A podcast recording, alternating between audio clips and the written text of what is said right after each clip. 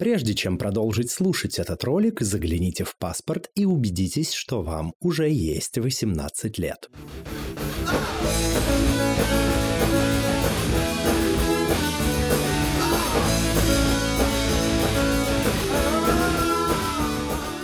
Всем квирного дня! Это подкаст «Громче», аудиоприложение к литературному квир-журналу «Вслух», и я его ведущий Лео Велес. С гостями и гостями этого подкаста мы обсуждаем литературу, квир-репрезентацию и квир-литературу, а еще множество других смежных вопросов.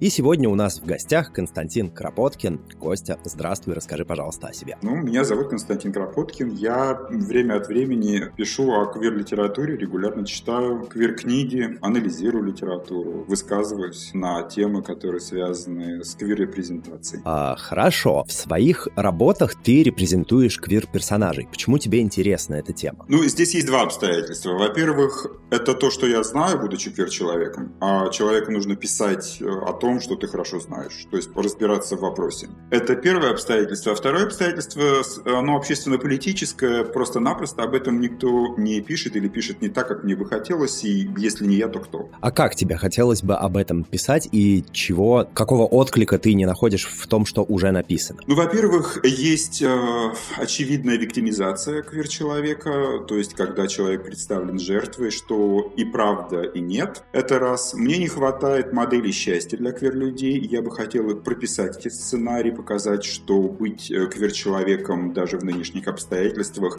не страшно, не стыдно, это может быть хорошо, удобно, каждый имеет право на счастье, и квир-человек в том числе. И в-третьих, мне бы хотелось говорить с людьми языком массовой культуры, языком поп-культуры прежде всего, и поэтому я ищу сценарии, которые были бы понятны широкому кругу читателя. То есть я хотел бы ориентироваться во всех своих публичных высказываниях не только на людей из ЛГБТ-сообщества, но и на людей, которые как бы попутчики, которые которым близка эта тематика, или же, может быть, даже гомофобы, которым эта тематика не близка, но они готовы послушать другого. И язык массовой культуры, поп-культура, она делает доступными сложные вещи. И мне бы хотелось вот как раз вот именно в массу, то есть вписать в мейнстрим квир-голоса. Такой уточняющий вопрос, а насколько эффективно вообще квир-человеку разговаривать на актуальные для квир-людей темы с гомофобами? Насколько это эффективная тактика и стратегия, на твой взгляд? Ну, я бы не назвал это стратегией, на, на мой взгляд, это попросту естественный порыв быть понятным. Э, моя задача, не э, вызывая вражды, максимально дружелюбно э, описать э, наши квирные статус-кво, то есть предложить диалог. Больше, чем предложить предложить диалог. То есть это то, что я могу сделать. Другая сторона, она может принять мое предложение к беседе или же его не принять, но я должен сделать этот шаг. А там посмотрим. Следующий вопрос, я задаю его всем гостям и гостям этого подкаста, и каждый дает на него очень разный ответ. Что для тебя квир? Есть два, две трактовки квира, они в одинаковой степени мне близки. Квир как нечто не мейнстримное, нечто не похожее на э, большинство. И это уже это не вопрос сексуальной идентичности. И квир в узком понимании — это квир-человек, это как зонтичный термин, обозначающий вот эту всю длинную радужную аббревиатуру ЛГБТ+. Это определение применимо ко мне и в том смысле, что я не вполне мейнстримный человек, и в том смысле, что я представитель квир-сообщества. Соответственно, вопрос, относишь ли ты себя к квир-сообществу и в какой степени, там, насколько плотно интегрированным в квир-сообщество ты себя считаешь, он отвечает сам на себя, да? Замечательно. До двадцать четвёртого февраля этого года твой блог назывался «Содом и Умора» и был посвящен квир-искусству, литературе, кино. С двадцать четвёртого февраля ты стал публиковать только посты совершенно определенной направленности, связанные со всеми событиями, которые развиваются, начиная с двадцать четвёртого февраля, а потом объявил о закрытии проекта и сделал свой канал вообще личным блогом. Почему ты решил так сделать и что принципиально изменилось в контексте канала после закрытия закрытия Содома и Уморы? Ну, э, закрытие, закрытие получилось и не получилось. Это было, спонтан, было спонтанное решение, и скорее оно было связано с отчаянием, которое я испытал в тот момент, когда я вдруг понял, что воображаемый собеседник, к которому я обращался последние три года, когда делал свой проект «Содом и Умора», что это не тот человек, который существует в реальности.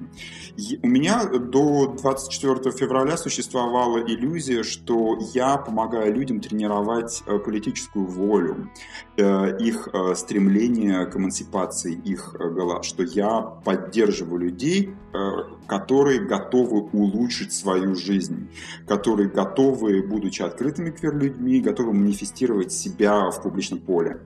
Выясняется, что после двадцать четвёртого февраля, когда э, протесты были незначительные, когда э, многие люди, которых я уважал, к сожалению, позволили себе анти... э, бесчеловечные высказывания, я понял, что э, я все эти три года скорее развлекал людей. Ну вот лежит себе, э, скажем, какой-нибудь прекрасный гей на своем прекрасном диване и думает, чтобы ему посмотреть или почитать. Он лезет в мой канал «Содом и Умора», находит себе книжечку, читает ее, получает удовольствие и живет себе дальше. А ситуация вне его квартиры, вне его частной жизни, она не меняется. И гомофобия остается, бесчеловечность остается российским статус-кво, и в этих координатах мне не хотелось бы...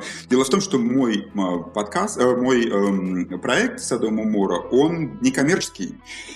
Я трачу свое время на... тратил, по крайней мере, свое время на потребление огромного количества книг, сериалов, э, фильмов. Это достаточно энергозатратное, трудоемкое, времязатратное времяпрепровождение. И я думаю, что обрабатывая, делая доступной эту информацию русскоязычной публике, я таким образом как бы повышаю общий уровень квир-культуры своими малыми усилиями, и люди становятся как бы лучше сообща. Наше сообщество становится лучше. Но выясняется, что все это, в общем, иллюзия. Я просто-напросто занимаюсь развлечением. И просто развлекать после двадцать четвёртого февраля, когда Россия напала на Украину, я уже не имею никакого права. Это первая часть ответа.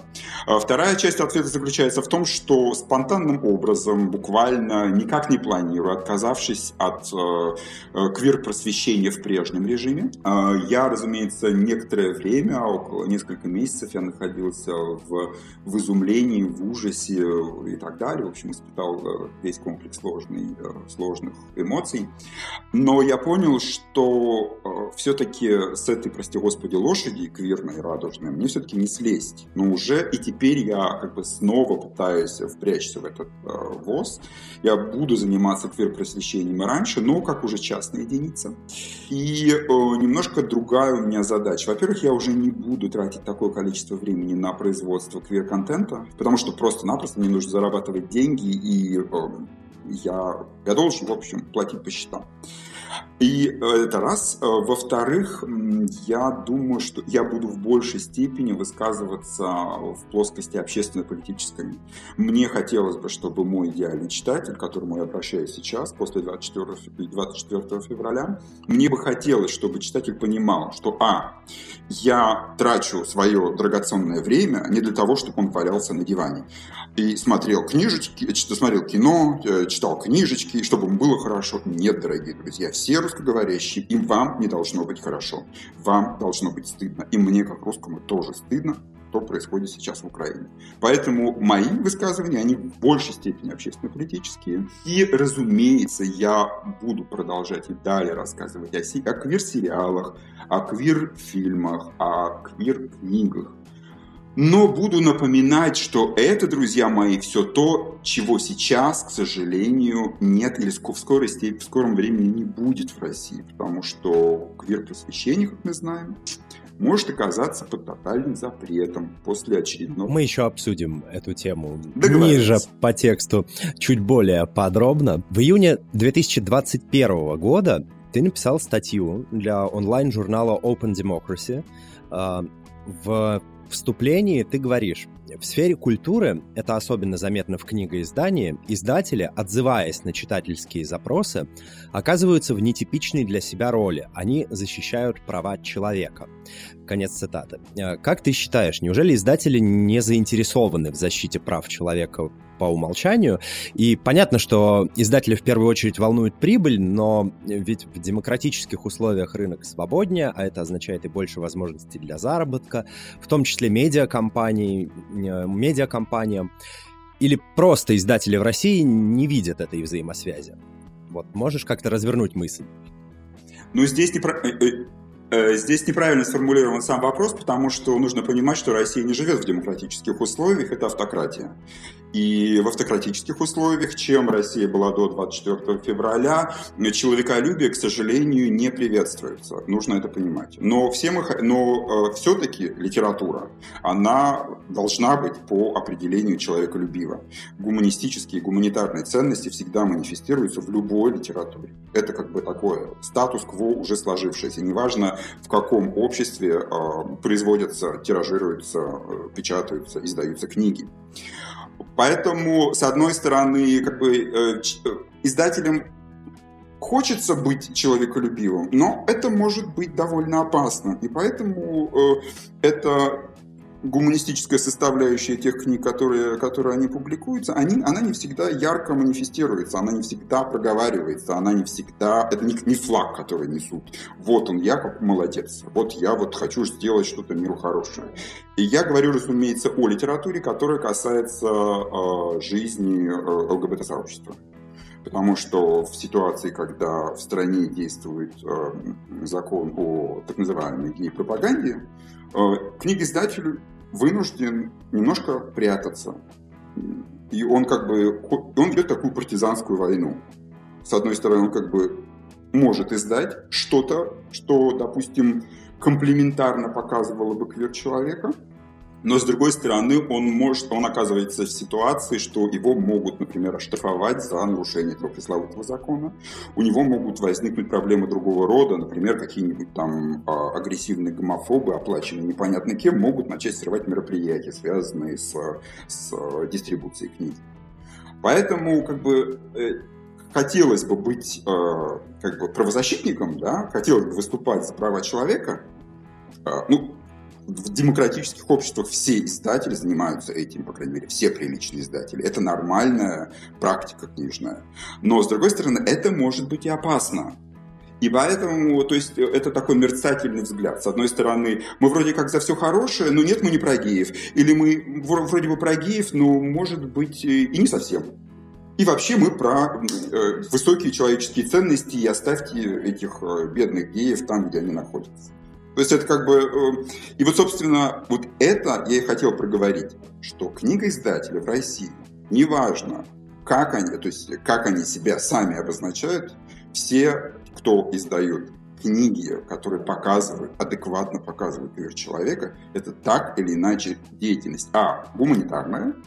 Б. Это фактически правозащита. Это, кстати, очень интересный парадокс. Казалось бы, у нас на институциональном уровне закреплена гомофобия и в целом вектор, ну, такой достаточно консервативный направление движения, а достаточно консервативное. И при этом, при всем, параллельно со всей вот этой вот гомофобной пропагандистской повесткой можно зайти в любой книжный магазин, и на полках огромное количество квир-литературы, которую издатели не то что не стесняются, да, э, там как-то продвигать, а наоборот только наращивают темпы, потому что она хорошо продается и делает выручку. Вот. Как ты вообще сам оцениваешь такой интересный парадокс? Ну, с одной стороны... Нет, во-первых, это Россия так или иначе, она отстает от книжных трендов западных. Я регулярно обозреваю то, что происходит на Франкфуртской книжной ярмарке. Я этим занимаюсь уже там, больше двадцати лет, и я могу сравнивать среды книжные. Я могу сравнить книжные магазины. Вот я сейчас сижу в городе Франкфурт, кстати, а, вот, а ты там где-то там в Москве. И поэтому я могу сравнить и книжные. Книжные тоже отличаются. Вот, например, в России невозможно в обычном книжном магазине завести себе отдельную полку для э, квир-литературы. Так вот, это опять все та же самая пресловутая партизанская война. Эти книги, они никак не объединены в полноценный, сложный, многоначный феномен. И это все время такая немножко партизанская война. Вот я знаю какое-то имя, и я поищу его в одном разделе. Я знаю еще какую-то книжку, где вот про нас, и ищу, поищу в другом разделе. А чтобы я вот так вот подошел к какому-нибудь стеллажу и вижу сразу все, этого, к сожалению, нет. В этом смысле Россия отстает. И я боюсь, учитывая нынешние обстоятельства, скажем так, я подозреваю, что дальше будет хуже, потому что квир становится токсичным для книгоиздателя. И я думаю, что книги, которые, права на которые приобретены после двадцать четвёртого февраля, что они будут в меньшей степени описывать поведение, положение ЛГБТ-человека. Просто потому, что это затраты, которые могут не окупиться, а к тому же связаны с возможными штрафами. А вдруг примут закон, который фактически запрещает квир-просвещение в России? И что тогда делать издателю, который уже вложился в... в автора. Что, сжигать, что ли? Уже были такие прецеденты. В общем, никому такие затраты не нужны. Это, как ни, как ни крути, это репутационные э, издержки для издателей. Поэтому просто-напросто будут уводить, это мое предположение, они будут уводить э, всю квир-тематику в не, невидимое, неслышимое, неудобное. Э, и я думаю, что доля квир-литературы в обозримом будущем в России будет меньше. Угу. Кстати, такой интересный вопрос. У тебя прозвучала мысль, что Россия отстает от западных трендов, как минимум потому, что нету отдельного блока, там, условно, в книжных магазинах с квир-литературой. Я встречал разные мнения по этому поводу, в том числе и мнение, что, ну, литература, она же как бы вообще, в принципе, про всех людей, и, возможно, не надо сегментировать квир-литературу в отдельный какой-то блок. И для людей в каком-то там прогрессивном, инклюзивном, толерантном обществе просто взять книгу с полки и прочитать там внезапную квир-историю не должно являться проблемой, если, ну, если взгляды прогрессивные, если как бы в обществе базовым постулатом является инклюзия. И в этом смысле сегментирование квир-литературы в отдельный сегмент... Я не говорю... Нет, погодите, да. Тогда мне нужно... Да. Детерминирование квир-литературы в отдельный сегмент кое-кто считает, наоборот, откатом назад, нежели так шагом вот, вперед. Так вот, вначале вы... мы... Давайте в России пускай наступит э, счастливое будущее, где есть демократические институты, где есть свобода прессы, где есть свобода печати. Всего этого нет. Вот давайте вначале мы доживем до этого будущего.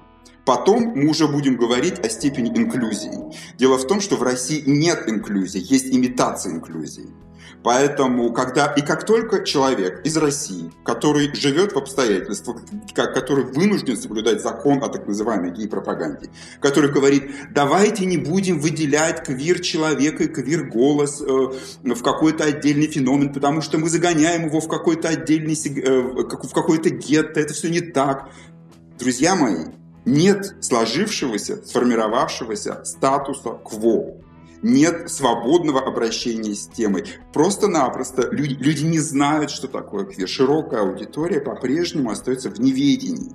И поэтому, когда ты это манифестируешь, показываешь, насколько разнообразен квир-человек, насколько разнообразно квир-сообщество, таким образом ты просто-напросто э, подчеркиваешь существование квир-сообщества, квир-человека. И при этом, подождите, так вот, одно дело, то есть можно же, есть же несколько стратегий, ты можешь выйти, то есть поставили мы всякие разные ЛГБТ-книжки на отдельную полку, но это не мешает этим же книжкам продаваться в других разделах. В отделах история, в отделе какая-нибудь там культурология, в отделе фикшн, в отделе нон-фикшн. Одно другому не препятствует, но нужно обязательно проговаривать существование квир-человека в общем поле. Вот они мы. Собственно, это э, так, такого рода манифестации, это есть и самые прайды, которые показывают существование разнообразия сообщества. Да, безусловно, я прекрасно понимаю, как это обстоит в российской конъюнктуре. Просто речь была о том, что вот там за рубежом, да, в прогрессивных странах э, выделяется квир-литература в отдельный сегмент. Она хотя и вроде выделяется, как... и не выделяется. Дело а, в том, то что есть... она есть, она просто есть. Она... То, есть, то есть ты можешь... Вот смотрите, давайте представим себе воображаемого читателя. Вот я не знаю ничего об ЛГБТ. Вот я вот газету открыл, а там, извините меня, люди в перьях. Я пошел в магазин, и что мне сделать? И как мне искать? Я не знаю ни имен, ни названий. Я просто хочу понять, что это такое. И вот меня берет в обычном каком-то западном магазине. Кстати, не в любом, но в больших магазинах такое существует. Ну и берет он меня за руку и говорит, вот вам, пожалуйста, полочка. Вот, и вот книжек вот тут, тут миллион. Посмотрите, может быть, найдете себе что-то. Вот типа, вам фантастика, вот вам детектив, вот вам психологический роман, вот вам какая-нибудь, э, какая-нибудь культурологическая завитушка. Как бы это делает видимым и понятным. Это упрощает путь неофита к, собственно, проблематике. А он там уж сам разберется, что ему читать, что ему нравится, что ему не нравится. Но так или иначе, это лишь это избавляет общество, избавляет квир-сообщество от стигматизации. Совершенно бессмысленной невротизации самого, э, самого квир-человека, квир-человека как культурного феномена. Ну, справедливости ради, как я уже говорил в беседе с другой нашей гостьей, писательницей Дарьей Буданцевой, в свое время, в подростковом возрасте, если бы у меня была возможность зайти в книжный магазин и найти там полочку с квир-литературой, мой путь к принятию и осознанию себя был бы намного короче, проще и комфортнее. Вот! И еще одно. То есть я, я, я говорю о тех людях, которые не вовлечены в повестку. А давайте себе представим энное количество бедных подростков, которым нужно просто-напросто, им нужна нормальное, адекватное объяснение, кто они и что они. К счастью, квир-человек сейчас не чувствует себя э, одиноким. Он может зайти, не знаю, в соцсети и найти э, как бы единомышленников. Но ты все равно, ты нуждаешься в объяснениях, ты нуждаешься в развлечениях, ты, ты нуждаешься в ролевых моделях, в сценариях своего счастья. Каждый человек создан для счастья. Так вот, такого рода литература, она объясняет нам, почему мы можем и каким образом мы можем быть счастливыми. Что ж, замечательно. Рад, что у нас и по этому вопросу тоже а, имеется консенсус. А, еще одна твоя цитата из этого же, кстати, текста. В последние годы об ЛГБТ-книгах все больше пишут телеграм-каналы. Туда не дотягивается российская цензура. Им уделяют внимание пользователи сетей ТикТок и ВКонтакте. Неважно, как именно сами блогеры обозначают свои посты, фактически это низовая гражданская активность. Общественный запрос, не не найдя отклика, традиционным способом находит удовлетворение в альтернативных стратегиях. Конец цитаты. Насколько перспективным ты видишь такой путь развития квир-литературы в России? Смогут ли авторы, ну, а в основном это самоиздатчики и самоиздатчицы, э, и дальше писать и публиковаться, будучи, по сути, в подполье? Если раньше быть самоиздающимся автором было там всего лишь трудно, и это почти не окупалось, то после нового закона это будет опасно. И найдут ли авторы в себе силы работать и дальше, несмотря на весь предстоящий возможный челлендж? Ну, тут не, хотелось бы, конечно, чтобы запал этот не исчез, чтобы эта ниша не пустовала, но, к сожалению, нужно понимать, что если ты хочешь профессионализироваться как писатель, то ты должен исходить из того, что твои книги должны появляться в книжных магазинах. Вот это факт. До, до недавнего времени у человека, у писателя, который посвящает, готов посвятить себя как бы описанию жизни квир-людей, у него была, был шанс вначале заявить о себе каким-то образом в соцсетях, в каких-то самоиздательских платформах, а потом найти себе издателя. Ну, вот феномен попкорна и вот этой линейки российских авторов говорит о том, что этот путь был до недавнего времени возможен, он опробован и так далее. Но в новых условиях, увы, это, наверное, будет сложно. И поэтому я полагаю, что какая-то часть одаренных авторов будут, откажутся от этого. Или же будут играть э, с эзоповым языком, будут прятать э, квирность каким-то образом. Либо, то есть искать какие-то альтернативные стратегии, чтобы как бы и рассказать, и не, и не попасть под дамоклов меч э, цензуры. Э, законов тоталитарного государства. Это, увы, так. Но я уверен в том, что... Дело в том, что это важно. Писатель пишет про то, что он хорошо знает, а то, что у него болит. И я думаю, что количество боли в обозримом будущем в России у квир-человека будет увеличиваться. Соответственно, будет увеличиваться и потребность в том, чтобы высказаться. Я думаю, что будут появляться очень сильные, яростные, возможно, близкие к публицистике произведения. Я очень надеюсь на то, что это будет нечто, что сумеет, как бы, что вынудит литературный истеблишмент в России посмотреть на квир-автора, принять его всерьез и разделить его позицию. Но пока мы можем говорить только о моих предположениях, это спекуляция чистой воды. И я уверен, что вот эти так называемые партизанские стратегии, когда ты публикуешься в каких-то соцсетях, в блогах и так далее, это, пожалуй, в обозримом будущем, это, пожалуй, единственная более или менее действенная стратегия продвижения себя. Вот представим себе, я вот, допустим, я автор, который непременно хочет написать об, о чем-то радужном. Вот я имею в виду об, о жизни ЛГБТ-сообщества и каким образом мне найти отклик. Ну, я буду что-то писать и выкладывать. Есть специальные платформы, самоиздатовские и так далее. Я буду, не знаю, там, тиктоки делать или еще что-то. То есть это единственный способ, во-первых, чтобы тебя услышали, и, во-вторых, получить какую-то ответную реакцию. А что уж дальше будет, ну, посмотрим, посмотрим. Кстати, к вопросу о зарубежном опыте, на который можно опереться в умозрительных каких-то предположениях, есть, например, Китай с колоссальным уровнем цензуры и тоже довольно значительной государственной гомофобией. И при этом, при всем, несмотря на то, что все эти цензорские технологии там прокачаны довольно значительно, есть целый сегмент китайских новелл в жанре бойслав, который там существует одновременно со всем этим. Как вообще такое возможно? Ну, я небольшой специалист по китайской литературе, насколько я знаю, там, у, там же несколько Китаев, и все-таки есть там, по-моему, Тайвань, по-моему, Тайвань, Гонконг и так далее. То есть какие-то, какие-то страны, которые говорят на китайском, которые производят такой близкий Западу контент на китайском, и это пользуется спросом в самом Китае. То есть, как бы, э, все, кто хочет э, оказаться завтра, они смотрят туда. Но это все, что я могу сказать о китайской литературе. Но, в принципе, я... То есть, окей, я соглашусь. Возможно, вот все именно так, как вы описываете. Возможно, там находим, есть способы как-то обойти строгую китайскую цензуру. В этом случае у России... примерно похожий путь. Потому что, вы знаете, ну, и святое место пусто не бывает. И э, всегда найдется кто-то, кто попытается занять эту нишу. И, и э, вода всегда найдет выход. Всегда книги будут писать. Они будут писать...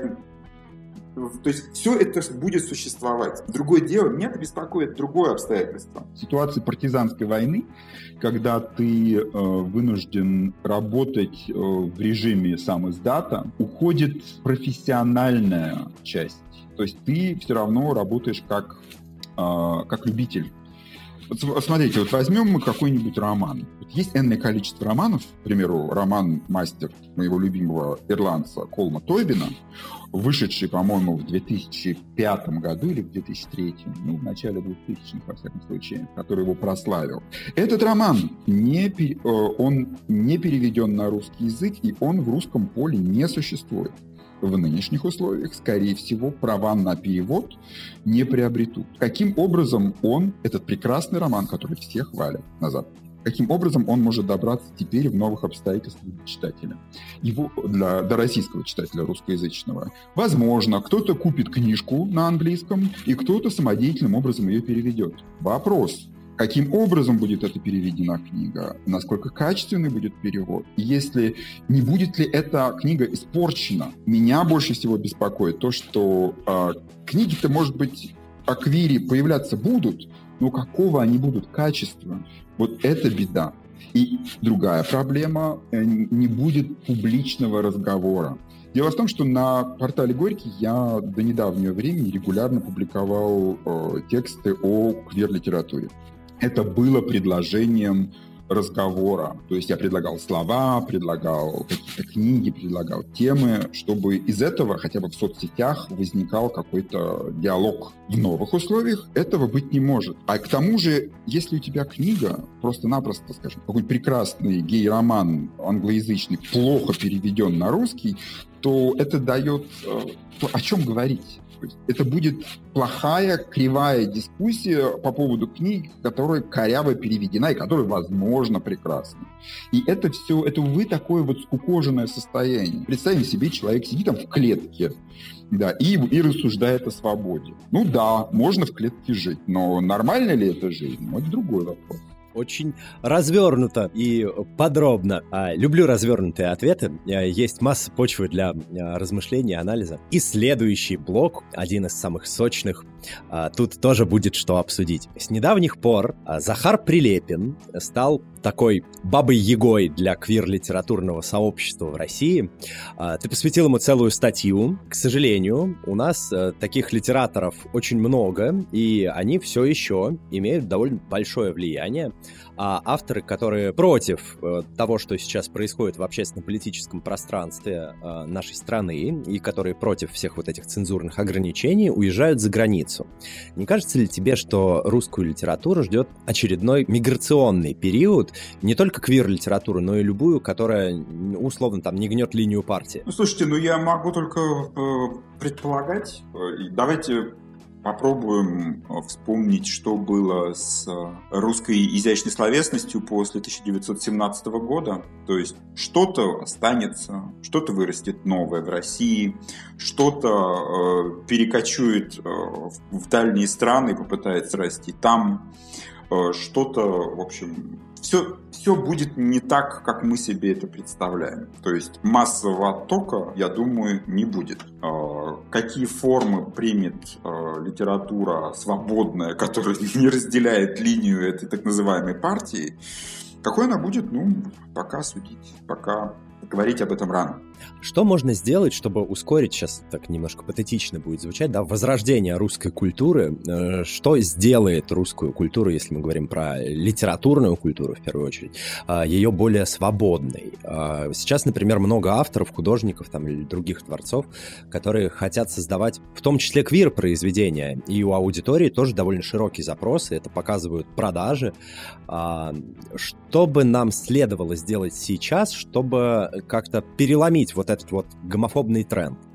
То есть мы представляем себе идеальную Россию будущего, я правильно понимаю? Да, да, давайте пофантазируем. Ну, тут, во-первых, на уровне государственном должно быть уяснено, что искусство свободно, что нельзя создавать табу, а нужно создавать пространство дискуссий. Это раз. Поэтому государство не имеет права вмешиваться в формирование этого дискурса, во всяком случае таким варварским способом, посредством запретов. Я могу понять какие-то возрастные ограничения, да, это бывает, что это, это как бы рамка, которая, наверное, необходима или неизбежна, но для любого половозрелого, прости господи, читателя и как бы поставщика квир-литературы, раз уж мы говорим про квир-литературу, не должно быть табуированных зон. Первое.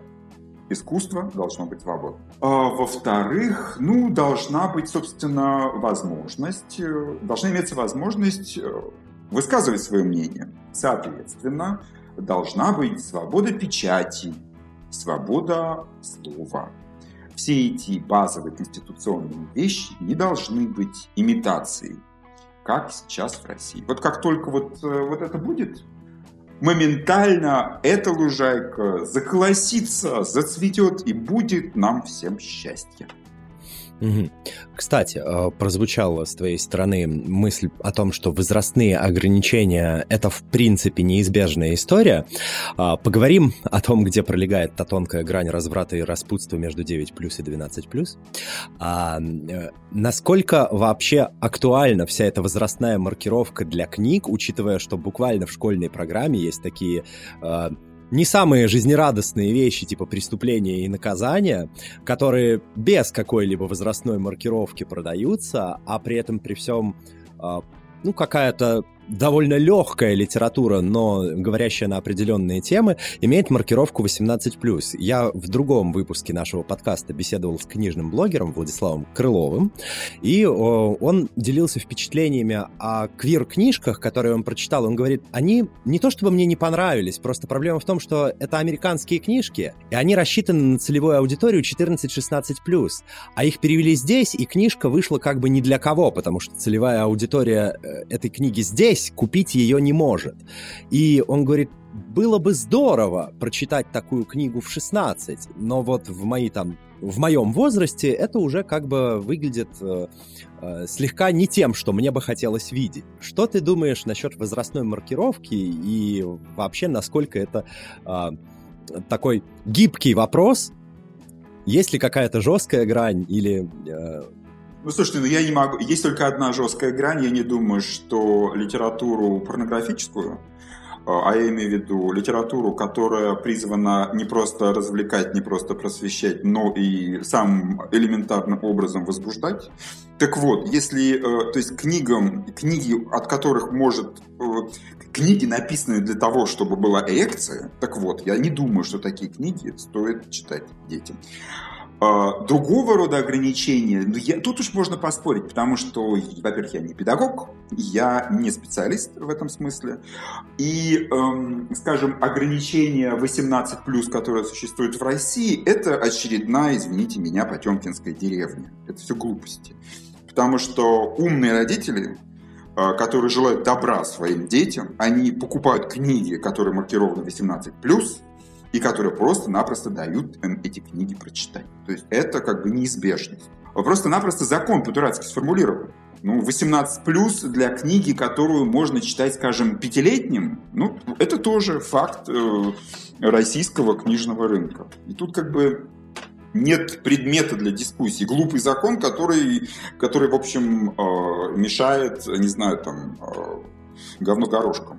Западные маркировки, да, они существуют, да, в каждой стране существует какие-то, какой-то возрастной ценз. Каким образом формируется этот возрастной ценз, я, к сожалению, не знаю. Но я могу лишь сравнивать, что книги, которые, скажем, показывают, которые предлагают разговор о теле, о чувственности, о сексуальности, о квир-чувстве, о квир-человеке, о социализации квир-человека, они могут быть маркированы самым различным образом. Это может быть книга три плюс, это может быть книга ноль, это может быть книга, там, не знаю, там, плюс девять и так далее. Каким образом формируются эти рамки, это все зависит от конкретной страны и от конкретного статуса кво, который формирует педагогические какие-то советы. В России дело в том, что сама дискуссия, она м- аннигилирована, она не имеет никакого смысла, потому что по-дурацки сформулированы законы. Законы в России пишут троечники, чтобы все остальные их выполняли. Поэтому там нет предмета для разговора. Очень интересный тезис о том, что родители, которые желают своим детям добра, сами покупают эти книги и дают их своим детям.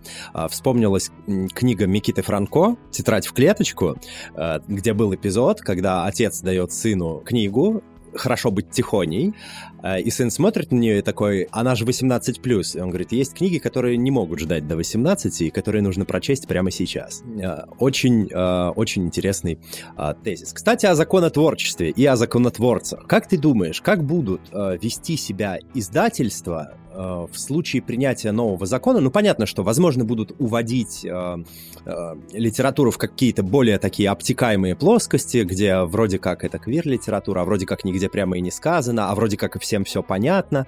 А возможно ли какие-то иные, на твой взгляд, сценарии реализации вот, продукции, которая буквально делает много выручки российским издательствам и на которую есть широкий общественный запрос? Все зависит от того, насколько строго будет соблюдаться этот закон. Если, во-первых, мы сейчас э, наши Наш разговор записывается в момент, когда ужесточение закона о так называемой ЛГБТ-пропаганде все еще на стадии законопроекта, какого-то депутатского обсуждения и так далее.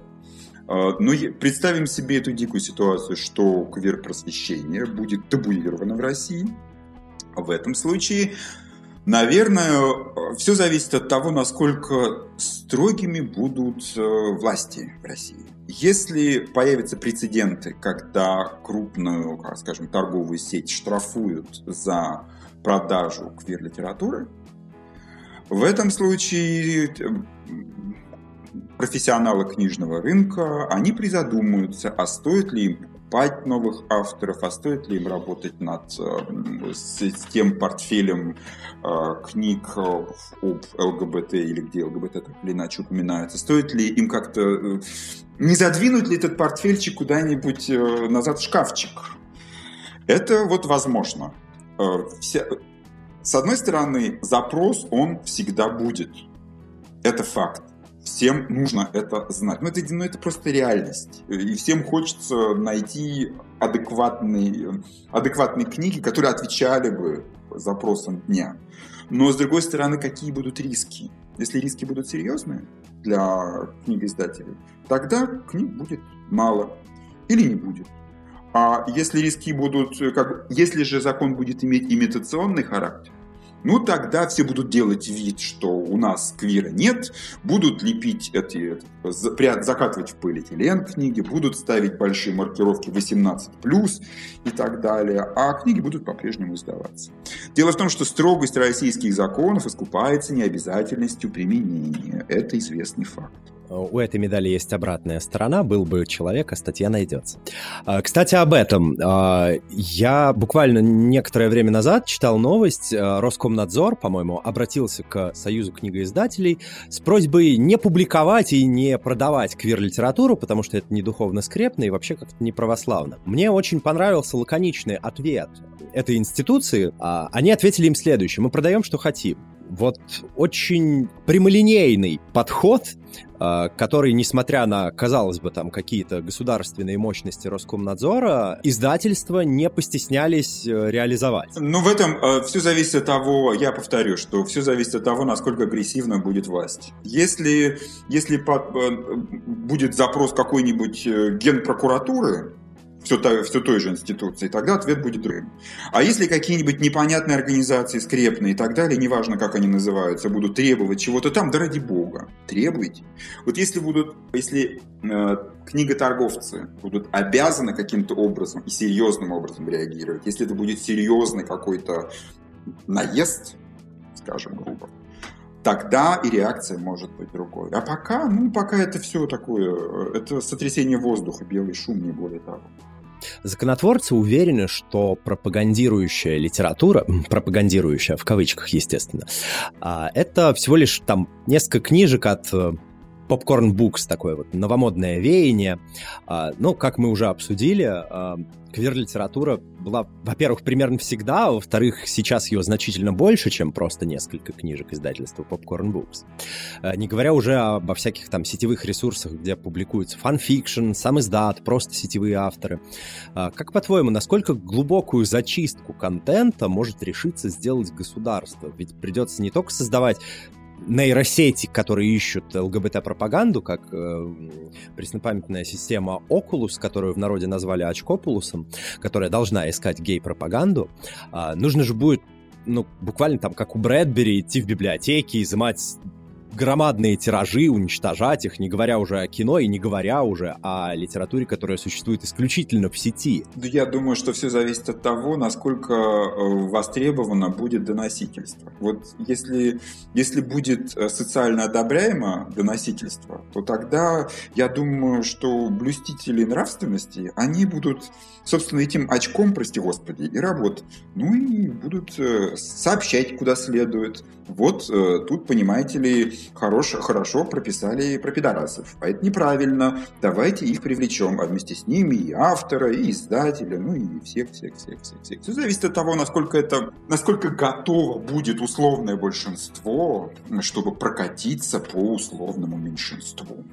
Имеется пример о том, как господин Хинштейн, один из главных лоббистов вот этого вот нового законопроекта, посетил книжную ярмарку, где он перед соответствующей аудиторией на книжной ярмарке в гробовой тишине рассказывал о том, что будет являться пропагандой, а что нет. И согласно, там точную цитату не приведу, согласно словам господина Хинштейна, если геи счастливы и все у них заканчивается хорошо, то это пропаганда. Нельзя так говорить, потому что они должны страдать, и все у них должно закончиться плохо.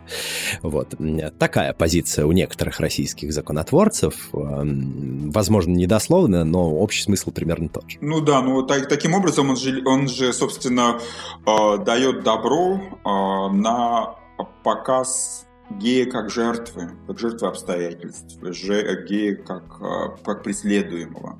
То есть вот эта самая виктимность, от которой западная литература и западное общество отходит, ну, это в, в данной модели вполне может оказаться одобряемым. Вот. То есть тут какие-то есть еще и альтернативные стратегии. Вот. Ну, не знаю. Но дело в том, что я, я подозреваю, что Хинштейн сам не понимает, о чем он говорит.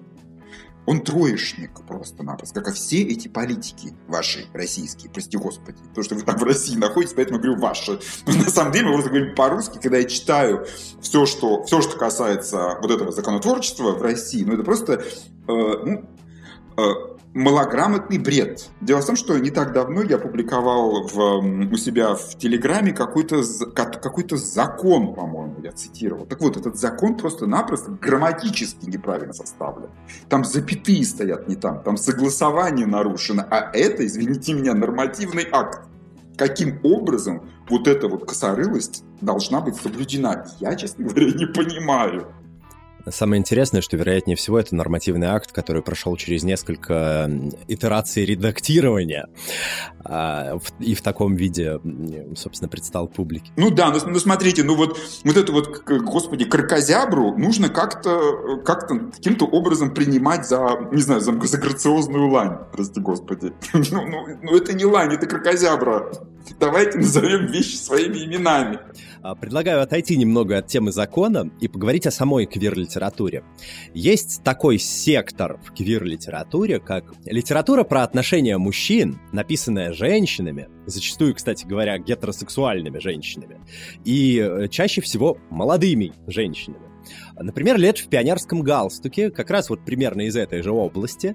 История о том, как две девушки-фигбукерши просто э, совершили что-то невероятное на книжном рынке, э, просто раз, э, разломав вдребезги все стереотипы и напечатавшись тиражами там в двести-двести пятьдесят тысяч копий. По-моему, чуть не полмиллиона уже. Э, да, да, да, двести тысяч уже готовы и еще миллион на подходе. Многие геи называют подобную литературу, э, сейчас вот так условно очень в кавычках, да, влажными фантазиями гетеродевочек, намекая на ее низкое качество. Как, по-твоему, насколько важно, чтобы тексты писал автор о тех группах, к которым он принадлежит? И могут ли вообще женщины хорошо написать о геях, а мужчины там о лесбиянках, при этом не скатываясь в объективацию? Я выступаю за то, чтобы цвели все цветы. Вот если девочкам хочется написать про влюбленных мальчиков, то ради бога, пускай пишут. А, разумеется, это может быть написано плохо. Это может оказаться для кого-то недостаточно убедительным. Но если эта литература имеет своего читателя, пускай она будет. На мой взгляд, это косорылый лютик. Да, и это вот и «Лето в пионерском галстуке», это тот самый случай, когда плохая литература пользуются большим спросом. Но это показывает на запрос, насколько пуста, господи, эта самая лакуна, что вот эта ниша, она никем не заполнена. Наконец-то пришли две барышни, написали книжку и, эту, и таким образом ответили на этот запрос. Они угадали тренд. Это большая писательская удача. Ну, а говорить о качестве литературы, ну, ведь это же тоже относительная вещь. Ну, смотрите, ну, то, что я читал в пятнадцать лет, меня не устраивает в моем нынешнем возрасте. И, как бы, может быть, как бы для определенной возрастной группы это, в общем, шедевр. Ради бога, это шедевр вот в той парадигме. В парадигме другой это не шедевр, прости господи, говно на палочке. Ну, окей, это тоже имеет право на существование. Поэтому, если говорить коротко, пусть пишут все, пусть пробуют все. Чем больше будет написано, тем больше вот из этого, вот из этой руды отсеется чего-то действительно, что-то действительно ценное. Я некоторое время назад я написал такое, такой размышлизм, почему нет большого или великого, не помню своей формулировки, великого гей-романа на русском. Вот так вот я написал это, собственно, с посылом, что давайте говорить, давайте говорить, хорошо ли, плохо ли, но разнообразно. Давайте пробовать, вот все. Давайте мы это увидим, а потом из этого что-нибудь такое действительно ценное вырастет. Дело в том, что ну, любая западная литература, ну, скажем, вот тот знаменитый англоязычный квир-канон, Он сформировался не на пустом месте.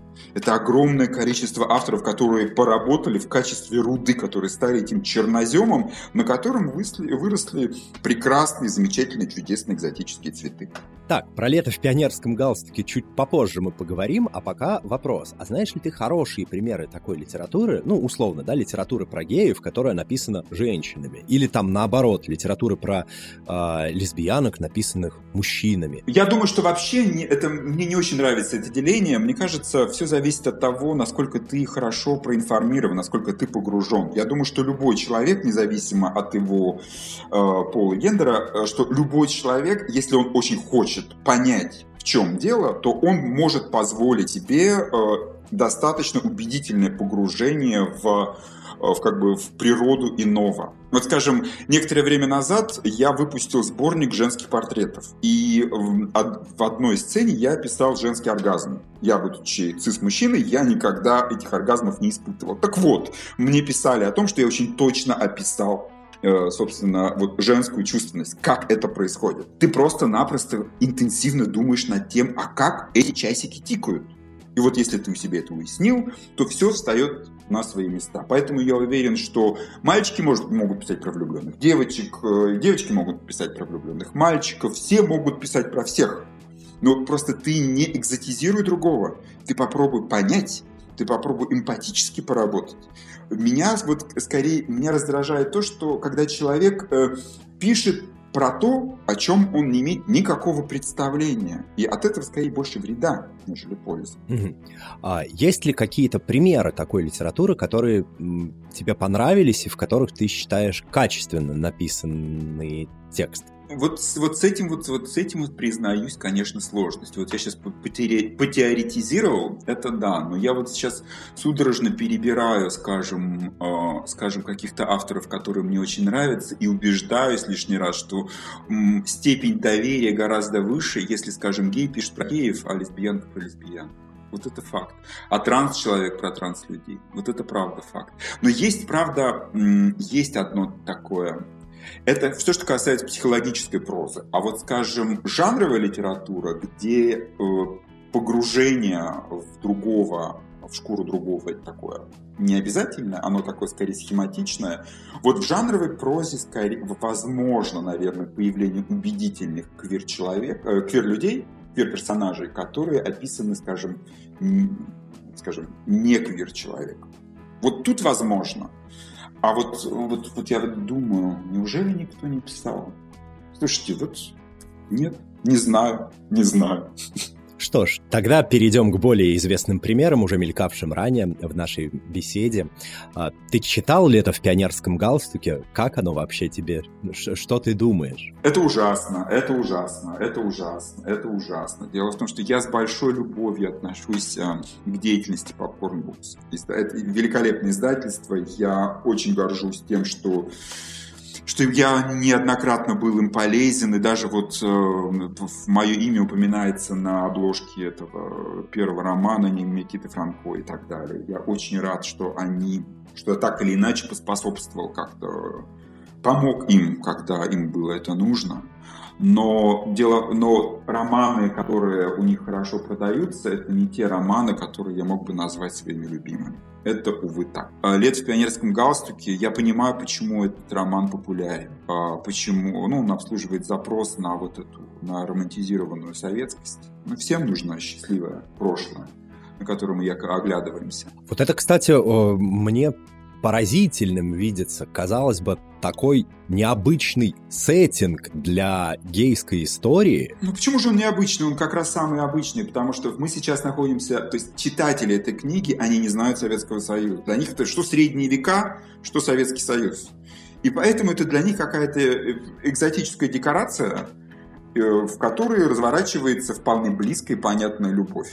И этот контраст создает, собственно, особость вот этого, этого мира. Но у меня другие претензии. Дело в том, что это очень плохо написано. Ну, это просто плохо написано. В таких случаях я говорю, у меня рука устанет вычеркивать лишнее. Это просто плохо. Потом я человек, который знает чуть-чуть Советский Союз. И это не, это не Советский Союз. Это какие-то, какая-то химера, который не имеет, не имеет, не имеет к реальности никакого отношения и который просто лжет в факт. Друзья мои, если вы беретесь за тему, вы немножко почитайте, ну, чуть-чуть Википедии побольше.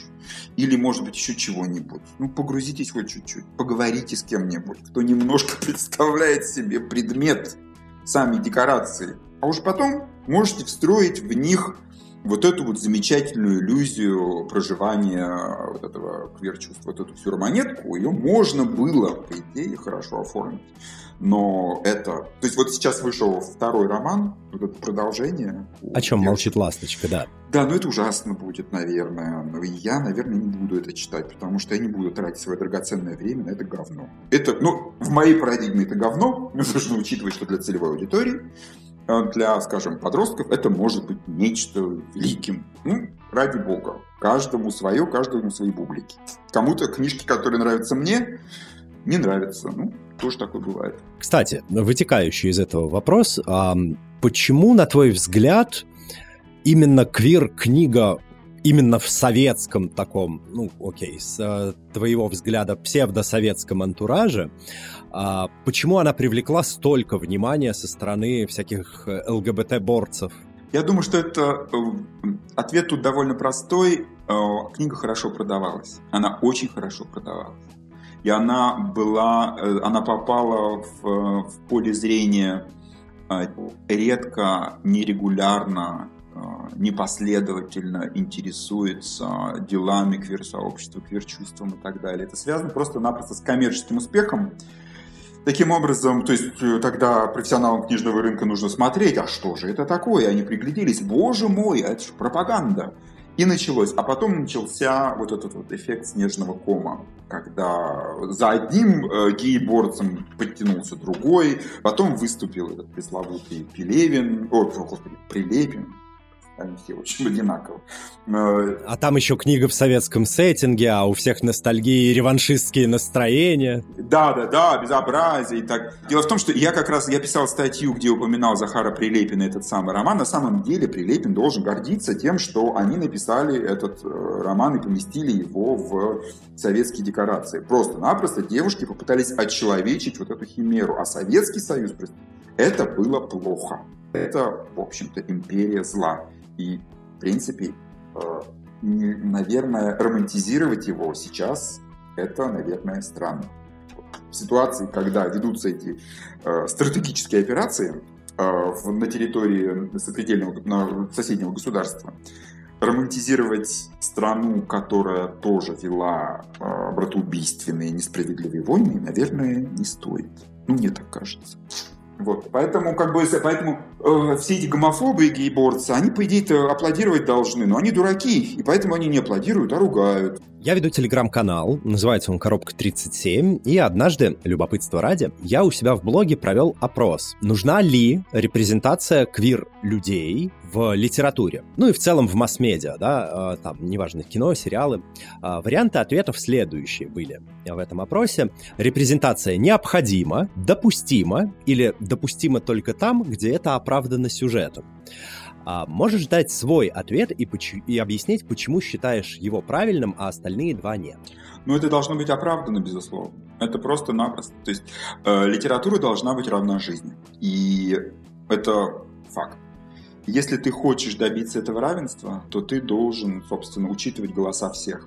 Но есть те, кто этих голосов не слышит, а есть те, которые их слышат. Так вот, если ты их слышишь, опиши, но опиши так, чтобы, это, чтобы и другие сумели к этому эмоционально подключиться. Если это сюжетно обосновано, если это действительно имеет смысл, а не выглядит какой-то такой нелепой нашлепкой, то да, да, нужно обязательно про это говорить. А во всех остальных случаях не думаю. Под этим опросом развернулась довольно бурная дискуссия, где, ну, в том числе с моей стороны, прозвучал э, следующий вопрос. А почему пристальный критик э, включается там в э, сознание массового читателя, э, когда появляется там условно квир-персонаж? А почему этот же пристальный критик не включается, глядя на огромное количество, на легионы обычных гетеронормативных э, конвенциональных персонажей, которые могут быть не шедеврально прописаны, которые могут быть э, прописаны средненько или откровенно плохо, но ни у кого не возникает эта проблема. А когда появляется квир-персонаж, то он прям обязан оправдывать свое наличие в сюжете каким-то невероятным значением. Нет, ну слушайте, нет, он не обязан, никто ни в чем никому не обязан. Поэтому, как бы, любо... то есть я против усилия как такового, то есть нельзя специально настаивать на присутствии квир-человека в, в, скажем, в романе. Но если есть возможность строить его, и если это хорошо работает на полифонию, то почему бы и нет? Вот это действительно нужно учитывать. Но а почему критик, скажем, включается или не включается, тут я предположу, что это связано с самой новизной голоса. Вернее, это голоса-то квир были всегда, но они прятались. А теперь они манифестируют себя, они говорят о себе. И человек просто-напросто реагирует на это, как, скажем, на нечто новое и неожиданное. Пройдет время, и не будет... Все эти неврозы сойдут на нет и будут нормально воспринимать собственное присутствие квир-человека. Все больше, кстати, западных романов появляется, где, где это такая дополнительная краска, где это не... То есть это, ну, это факт. Ну вот, скажем, там, семейный роман, где один из детей приводит домой не... не скажем, не жену, а мужа, называет его мужем. Есть такие романы. Таких романов будет все больше. Вот. Это одна из... красок. Но России нужно добить, дойти еще до этого. До, до этого. Пока это лишь э, первые какие-то попытки прописать человека. Но я не вижу пока книг, которые бы были равны жизни. Небольшой постскриптум к предыдущему блоку. С твоей стороны звучал тезис в нашей беседе о том, что хотелось бы видеть э, квир-литературу, как это, о жизни, э, но вот пока мы в зачаточном состоянии. Э, вопрос такой, э, возможно, узколокальный, но тем не менее. Э, есть целый сегмент литературы, ну вот из той квир-литературы, которая сейчас появляется, условно можно обозначить его как квир-фантастика. Это может быть фэнтези, это может быть научная фантастика, это может быть вот какие-то такие смежные жанры. Э, насколько существование этого сегмента литературы соотносится с твоими пожеланиями относительно там квир-романа о жизни, как ты вообще относишься к фантастическому жанру и к его квирному поджанру? Пусть цветут все цветы. Не устаю повторять этот тезис. Если это хорошо написано, то неважно, жанровая это литература или психологическая проза. Поэтому, если автор достаточно одарен и ему хочется писать нечто, не знаю, об эльфах, феях, ведьмах и так далее, и при этом ему хочется как-то встроить а, квирность в, в строй своей книги, то, ради бога, пускай есть примеры удачных а, фантастических произведений, которые при этом отвечают запросам квир-читателя. Ради бога. Ну, то есть, получается, ложная дихотомия, да? Не стоит противопоставлять фантастический, фантастическую квир-литературу, а, там, условно, роману о жизни. Он может быть вполне себе о жизни, да только нет, в фантастическом... Да, да пишите, как, пускай все пишут про все, что хотят. Главное, чтобы э, этот мир, создаваемый, искусственный, ну, выдуманный, чтобы он был... чтобы он отвечал нашим ожиданиям и чтобы он был интересен, чтобы он был жизнеподобен. Жизнеподобие — это единственное, чего мы должны требовать от наших книг. Это должно отвечать на наши запросы. А уж какой, а как это сделано, в каком это жанре, в каком ключе, на какой полке это стоит, это уже десятое дело. Ну, вопрос, собственно, был немного в другом. Может ли фантастический роман одновременно быть и романом о жизни? Может. Может, конечно, потому что роман, ведь книги отвечают... нашим запросам не только... не только... Они должны разговаривать не только с нашим разумом, они должны разговаривать с нашим чувством. И поэтому, если это... Если книга э, о вымышленном мире и о вымышленных персонажах, несуществующих, фантастических, про космос хотя бы, если она отвечает моим эмоциональным запросам, если она помогает мне быть счастливее, если она утешает меня, ради бога, это хорошо, пускай это существует. Здорово. Кстати, вспомнился случай. Я не вспомню оригинальное название книги. В Штатах вышла книга. Там был довольно высокий уровень инклюзии в этом тексте. И консервативная гомофобная общественность, собственно, между собой прозвали эту книгу «Лесбиянки в космосе». Что сделало издательство? Издательство выпустило ограниченную, лимитную серию книги именно под этим названием. Ну, классно. Как ты, да, как ты относишься к такому акционизму и к, такому, э, к такой реакции на какие-то гомофобные э, проявления? Да правильно, да ради бога. Нужно, нужно ловить эту волну и на ней ехать. Делать лучшие рекламы, чем гомофобная реклама, по-моему, нет. Потому что при продаже «Лето в пионерском галстуке» они показывают, насколько эффективен пиар в исполнении гей-борцев. Ну, криков больше, в итоге информационный пузырь, в котором существует, ну, как бы ограниченное пространство. То есть, то есть, когда книга выходит за пределы квир-сообщества, она становится таким тотальным феноменом. Ну, прекрасно, спасибо за это гомофобам. Лесбиянки в космосе? Пожалуйста. Геи в космосе? Пожалуйста. Вот, вот они, мы такие. Фокус-то в том, что в Америке это возможно, и э, нет ограничений на уровне властном.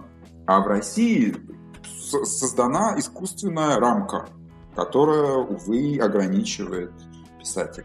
Кстати, о гомофобах и их э, усилиях по квир-просвещению, э, которые приводят к немножко иному эффекту, нежели они ожидали, я иногда поражаюсь, насколько скрупулезными могут быть вот эти вот консервативные фундаменталисты, потому что вот буквально не так давно э, мне скидывают ссылку на пост в ВК, из какого-то гомофобного сообщества, что, дескать, вот мы все ненавидим, значит, всех этих геев и лесбиянок, и вот, значит, они публикуют свою гейскую и лесбийскую литературу, вот вам полный список. И я читаю этот список и понимаю, что я там вижу много новых для себя вещей, а я читаю достаточное количество литературы. И я открываю комментарии, а там: о, спасибо, ребята, от души, теперь знаю, что почитать в ближайший год. Точно так же, когда я готовлю какой-нибудь очередной обзор о квир-литературе, я как раз для меня наиболее благодатные комментарии гомофобов, потому что они выискивают такие перлы, о которых я действительно сам не, не подозревал. Это факт. И это, спасибо им, что они есть. Они работают контрастным веществом, которые выделяют то, что прежде оставалось для нас незамеченным. Вот на твой взгляд, с чем связана такая поразительная скрупулезность и погруженность в контекст э, квир каких-то реалий? В, у, нас, у нас материться можно? Ну, на, не знаю. Ну, я, если, если, говорить, если объяснять коротко, то это, прости господи, не даю. А. Потому что ну, вообще фиксация на, на гомосексуальности у людей, которые, скажем, гетеросексуальны, она, на мой взгляд, странно. И есть банальное объяснение, это, это результат репрессированной сексуальности, может быть. То есть я не понимаю природы этой фиксации. Почему не позволить всем, всем быть счастливыми? Если человек хочет ограничить право другого на счастье, то, наверное, стоит себя спросить, а что в этом человеке, в этом ограничителе-то не так? Почему он этого так не хочет для ближнего своего? Самое банальное и, на мой взгляд, логичное объяснение, что это просто-напросто люди, которые несчастливы сами и которые транслируют это несчастье дальше, которые выдают это за правило. И, возможно, это репрессированный гомосексуальный. Вот в своей, в своей колонке о Захаре Прилепине я не без игривости как раз вот этот тезис выдвигал. Господи, ну вот жил бы как Эдичка в свое время, может быть, и... Не знаю, может быть, у него было бы все хорошо, и, может быть, романы, кстати, были бы лучше у того же Захара. Может быть, стал бы хорошим писателем. А вот сейчас так, только политик. Увы, у него только такая судьба. Что ж, свои пожелания Захару Прилепину каждый сформулирует и отправит сам удобным ему способом. А мы переходим к следующему блоку. Ты сейчас пишешь роман и публикуешь его на Бусте. Расскажи немного вообще, о чем книга? Я не знаю, о чем эта книга, честное слово. Потому что, ну, в, э, нет, это Я примерно знаю, чем книга закончится, но я не знаю, что будет посередине. То есть это процесс написания романа, он напоминает процесс строительства моста, когда у тебя есть примерно два берега, и ты, вот, и ты потихоньку раз за разом отстраиваешь их. И в какой-то момент ты как бы соединяешь все арки, и получается мост. Что получится в этом смысле? В этом случае я, честно говоря, не знаю. Для меня это чистой воды челлендж. Я задумывал это как нечто про современных российских старшеклассников. Да, но это была точка выхода. То есть я представил себе... Как? Вот представим себе, пропал какой-то старшеклассник, который, который возможно, квир-человек. И что-то там происходит.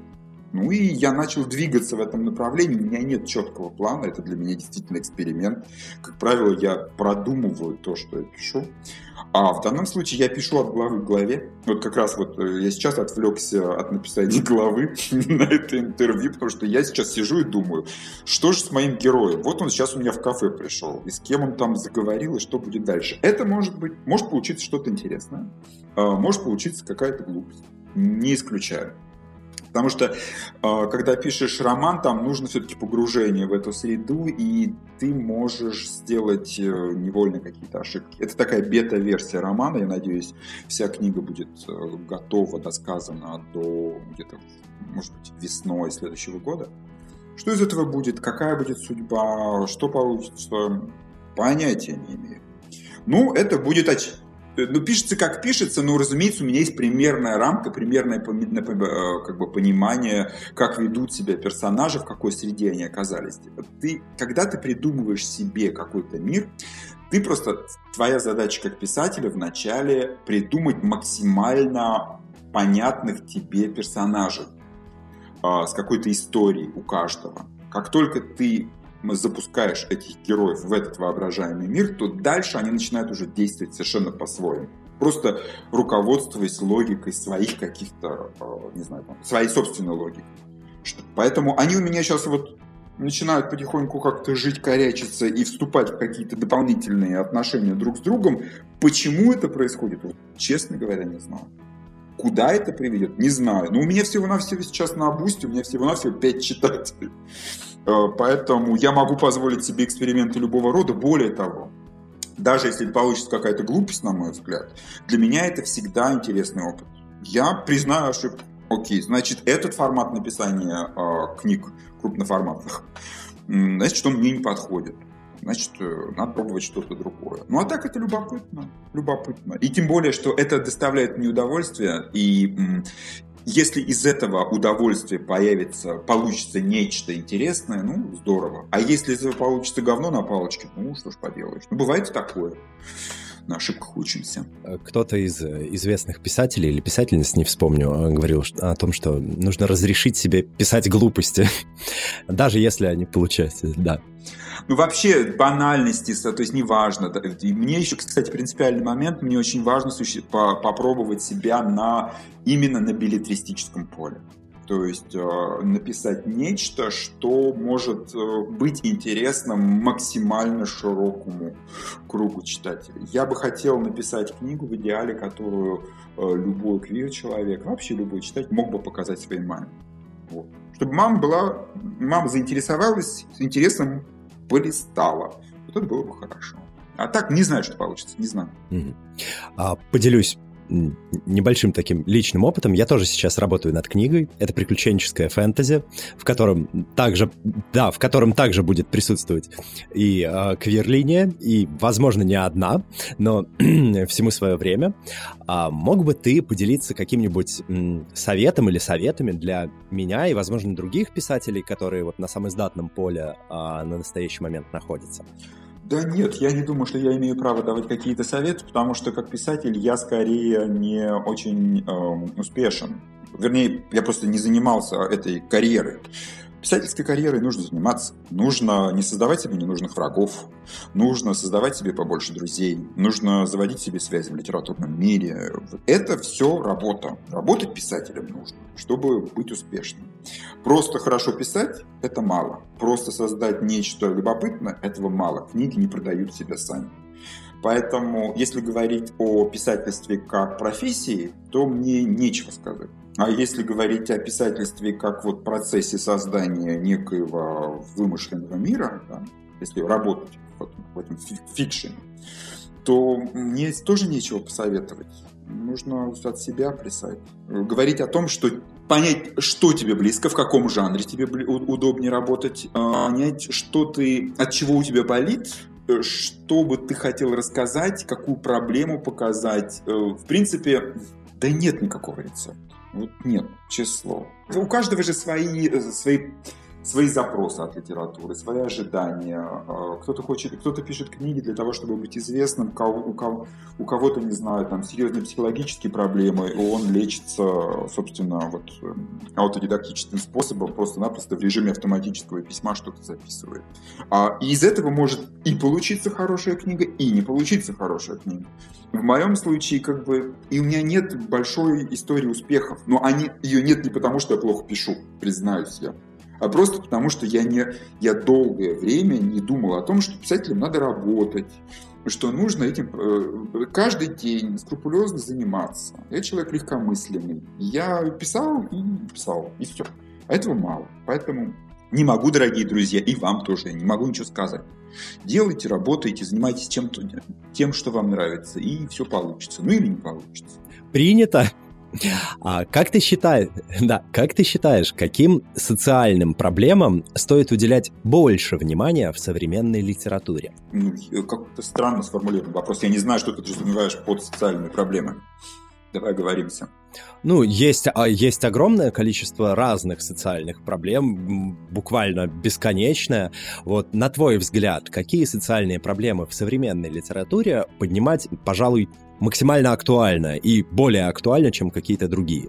Ну, я не знаю, но мне всегда, мне важна свобода личности. Вот, и поэтому свобода личности в несвободном государстве – это, наверное, та тема, которую нужно описывать сейчас на русском языке. Нужно говорить о том, что человек рожден свободным, и что он имеет право быть свободным, что он имеет быть человеком. Любой человек имеет право на человеческую жизнь. Это раз. Во-вторых, очень важно говорить о том, что нет, нужна деконструкция вот этих, этих глупых, надоевших, устаревших иерархий. Россия, как бывшая империя, увы, существует как иерархия, когда, что, к сожалению, мешает во многом.